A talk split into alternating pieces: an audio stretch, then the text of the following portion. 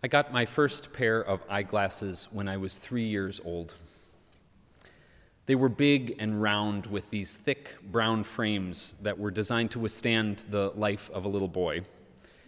And for years, they were my constant companion, taken off only for sleeping or swimming. I was really kind of the picture of a little bookworm with my heavy glasses and my shock of messy hair. I was an active kid, and of course, there was always something smudging up those lenses, which my mother never failed to notice. She would be dropping me off for a music lesson, or we'd walk into the grocery store, and she would catch sight of my glasses. They'd be whisked off my face, or sometimes left there. Well, in one swift movement, she'd retrieve a tissue from her purse, add a little bit of spit, and start scrubbing at the lenses. They'd have been dotted with fingerprints or dried apple juice spots, or maybe a little bit of my lunch. And thanks to the surprisingly effective cleaning properties of mom spit, I could suddenly see again. I squirmed and I groaned and I complained while this process was taking place. But when it was over, the world was always clearer and brighter, restored to a vividness I had forgotten existed, with all the gunk stuck to the glass. For a long time now, that's basically how I've thought about Ash Wednesday.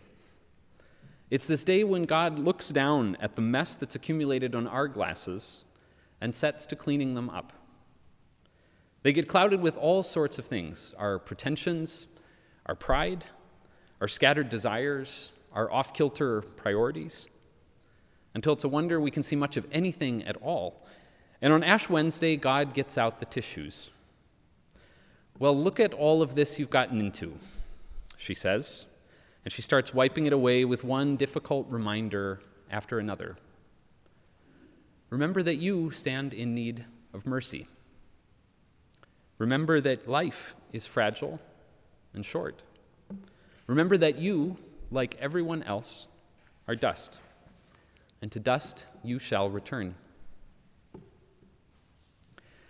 I've thought of Ash Wednesday in that way for a long time, as this moment for God to lovingly clear away the fog of illusions that we normally carry around, and to help us see the truth once again.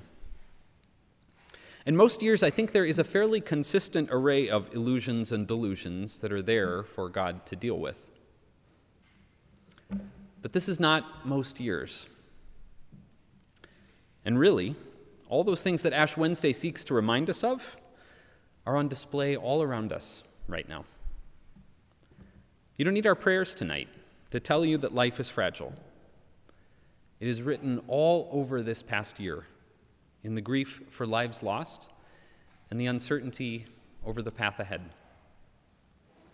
You don't need the scripture readings to tell you that our world is in need of repentance.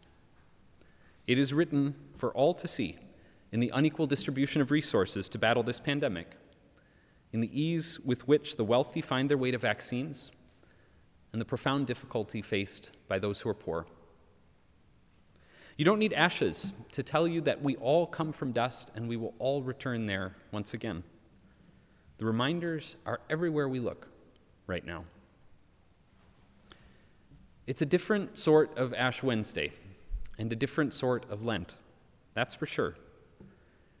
But it is still a day for our vision to be cleared, for the truth to come into focus. And in this particular year, I think Paul can help us. You can't hear that passage that we heard read from Second Corinthians tonight and come away with any illusions that life was easy for Paul and his companions. In fact, it sounds like they had an awfully hard go. "As servants of God," he says, "we have commended ourselves in every way, through great endurance, in afflictions, hardships, calamities, beatings, imprisonments, riots, labors, sleepless nights, hunger." Now, Paul's not beyond the occasional hyperbole, but read a little bit from the book of Acts, and it seems like Paul isn't exaggerating much here. His work of sharing the gospel got him into all sorts of troubles and brought him face to face with all manner of danger and uncertainty. In our passage tonight, he's trying to convince the Corinthians to be reconciled to God, to embrace the gift of life offered to them. And part of me thinks he might be working against himself just a little bit here. I mean, does this reconciled life that he is describing, with all its calamities and imprisonments and sleepless nights, sound very appealing to you? Maybe he should have stuck with just reminding them of the patience and kindness and genuine love that they'd seen in him. But he doesn't stop there. Our reading ends with this incredible sentence: "We are treated as impostors, and yet are true, as unknown and yet are well known, as dying and see we are alive, as punished and yet not killed, as sorrowful yet always rejoicing, as poor yet making many rich, as having nothing and yet possessing everything from God." In the poetry of that sentence, Paul gives us two small words that I think we desperately need right now: and yet. With those words, Paul is able to do two vitally important things. To begin with, he's able to look a hard reality in the face and see it for what it is. Sorrow, punishment, need, death. Paul and his companions were up against all of these things in their lives. Faith in Christ did not make him immune to these sorts of experiences. And he doesn't try to fool the Corinthians into thinking it will shield them either. Don't imagine that being reconciled to God will make the road ahead smooth or predictable or easy. Paul is abundantly clear about that. And yet, that's not the whole story.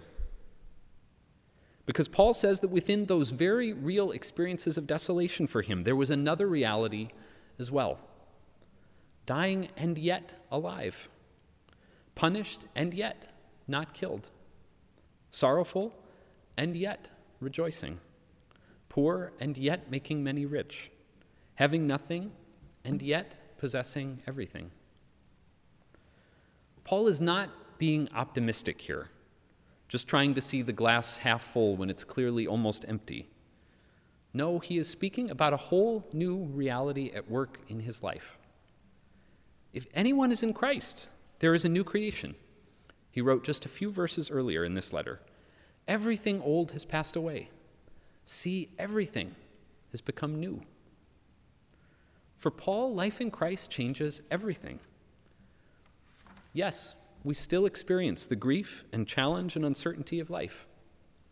And yet, that is not the whole story, because Christ is at work in us. And yet.